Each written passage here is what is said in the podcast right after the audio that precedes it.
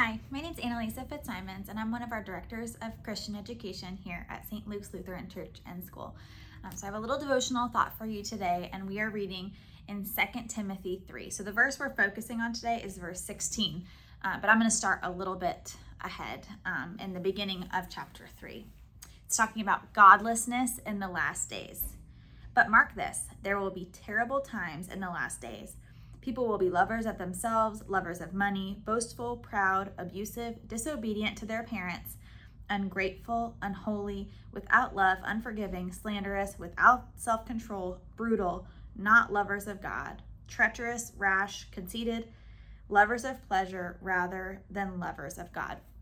So, I don't know if it is the last days. I don't think so, but this sounds pretty familiar to me. And it's really easy to say, you know, I know a lot of people that are like this. There's a lot of people who are lovers of money, who are boastful, who are proud. Uh, but then I think about myself and I think, you know, is my four year old disobedient to me occasionally? Yes.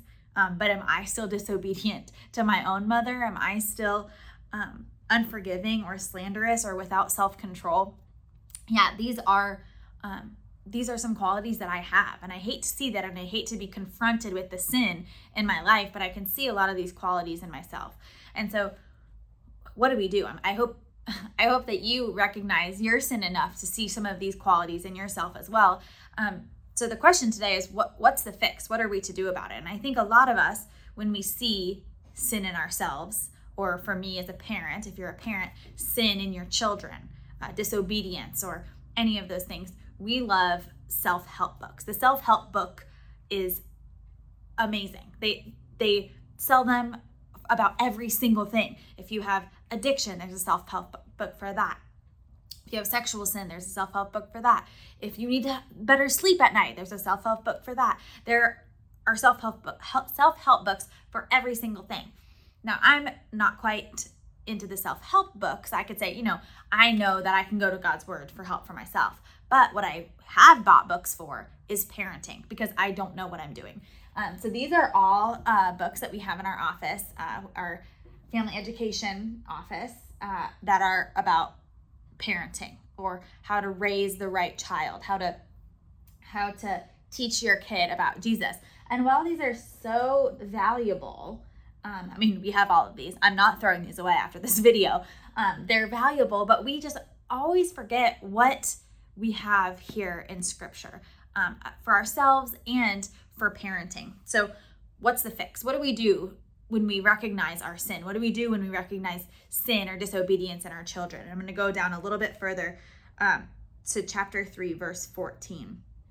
But as for you, continue in what you have learned and have become convinced of, because you know those from whom you have learned it, and how from infancy you have known the Holy Scriptures which are able to make you wise for salvation through faith in Jesus Christ. Um, so, from infancy, uh, especially for my children, from infancy, they have been hearing about the Word of God. And what the Word of God does, what Holy Scriptures do, is they make us wise to salvation. So, we know that through our faith in Jesus Christ, because of his death on the cross, that we get to be with him forever in heaven.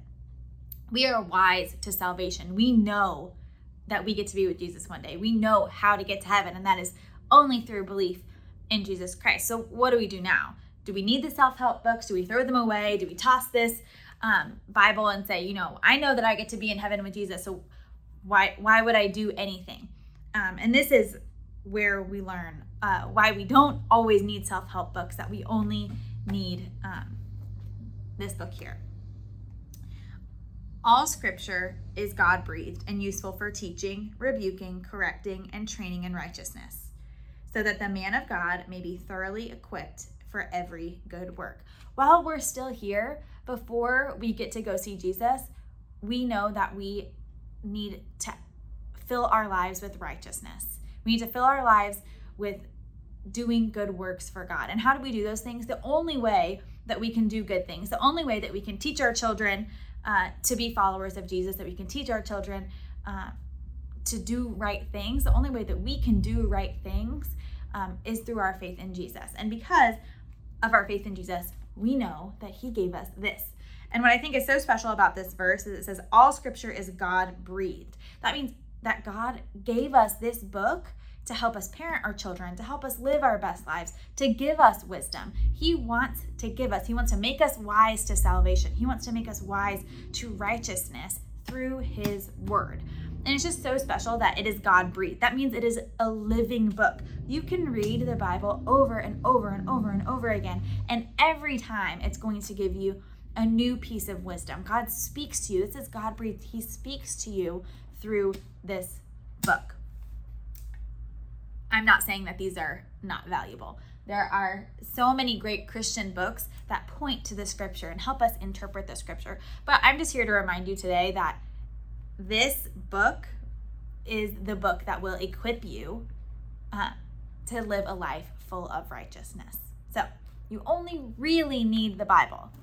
You might need some of these on occasion, uh, and you can use them in study. Uh, but the Bible is God breathed. God gave us this book, um, and it has so much in there for us to learn. Let's pray.